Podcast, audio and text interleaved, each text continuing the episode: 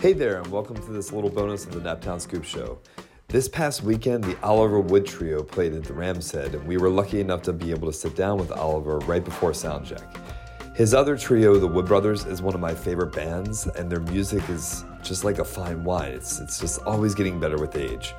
I hope you enjoy the interview and even the little performance as well. Let's get to it. People that have not heard your music or hadn't been to a Wood Brothers show or Oliver Wood Trio show, how would you explain the experience? Well, um, you're going to get a lot of music. I like to describe it really loosely so as not to, to uh, give anyone a preconceived notion, but it's definitely roots based music but it, I, I try to keep it sort of experimental, um, and meaning it's a, it's not meant to fit into a genre. It's not meant to be just blues or. I, I think we sort of subconsciously try not to uh, make it feel like it's one genre.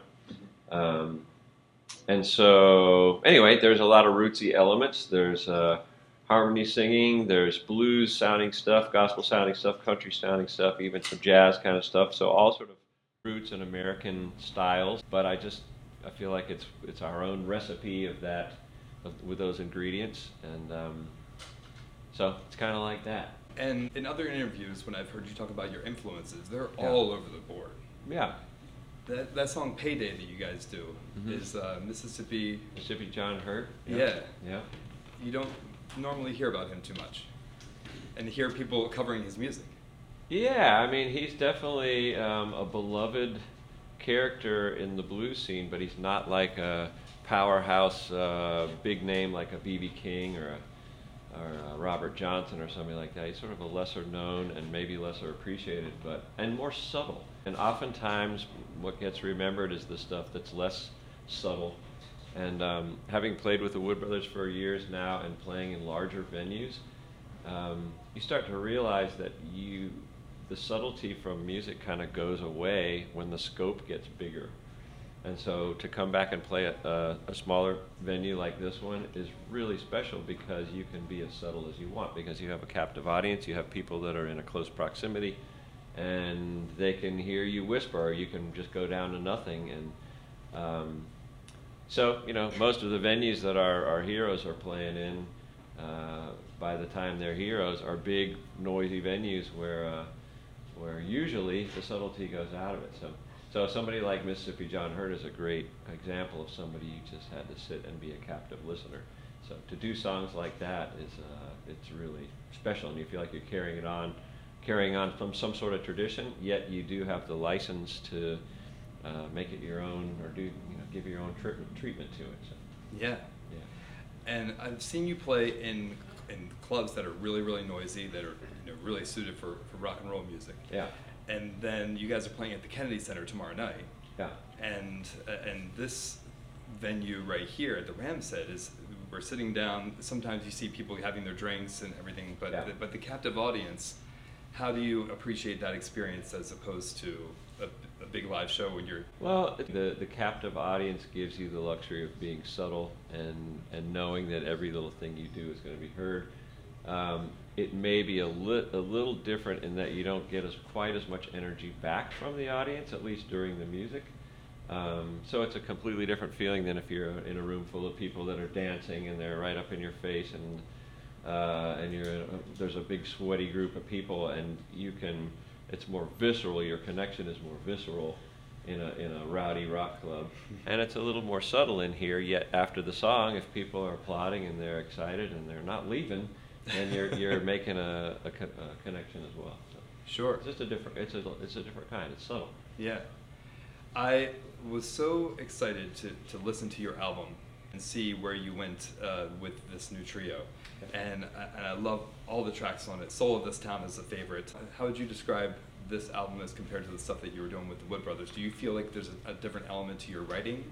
Uh, a little bit. I'm collaborating with a lot of the same people. Jano Rix was on most of the, the album, and um, he's also with us in the Wood Brothers and um, it was a chance to to collaborate with a few other people too, which I normally don't get to do. So that was the idea that oh, let's try some new stuff, some new recipes. but it's definitely in the vein of the Wood Brothers because uh, uh, you know same voice, same guitar playing, so there's it, it certainly overlaps. Um, but it kind of has to do with the chemistry of the other people that you bring in because the collaborate collaborative part of it is the is the exciting part. And when you're m- sort of married with a band, and most of the time that's your full time thing, and you have a family at home, you don't get a lot of time or energy to do stuff with other people. And that's basically what the quarantine afforded me to do. It's just like, oh, I got a few minutes. I, I've always wanted to do something with this guy and this guy. However, I'm very comfortable and haven't found a better collaborator yet than Jano Rix uh, or Ted Pecchio over here, who I've got. So, so bringing them in to the mix made made sense too. Um, so it's just kind of a new mix, but uh, same vibes generally, you know. Yeah.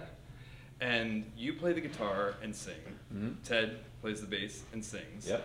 Uh, can you run down the list of what Jano does?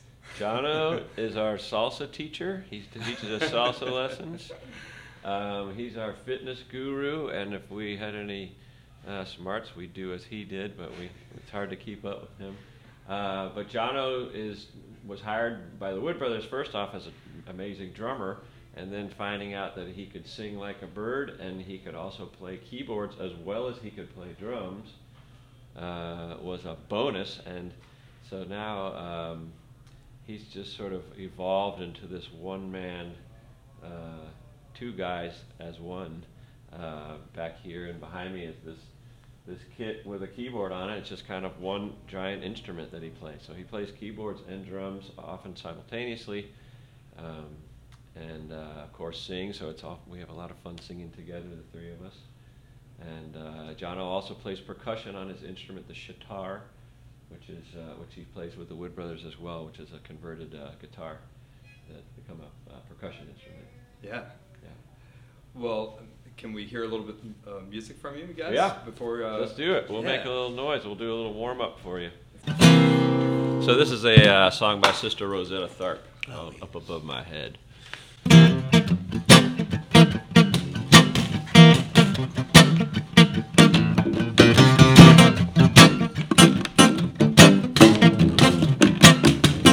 Up above my head, above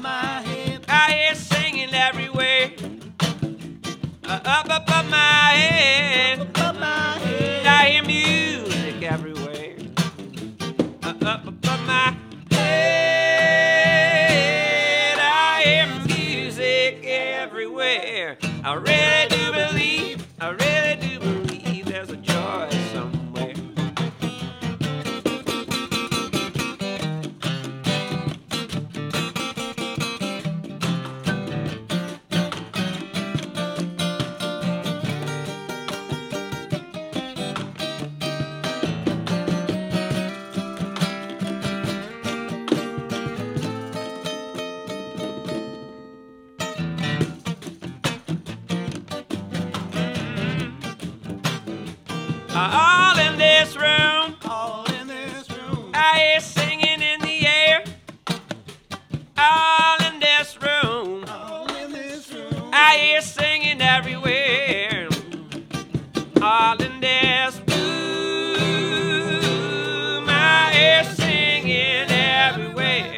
I really do believe, I really do believe there's a joy somewhere. This is up above my head, up above my head.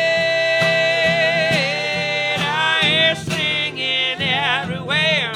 I really do believe. really do believe, Mm, I really do believe.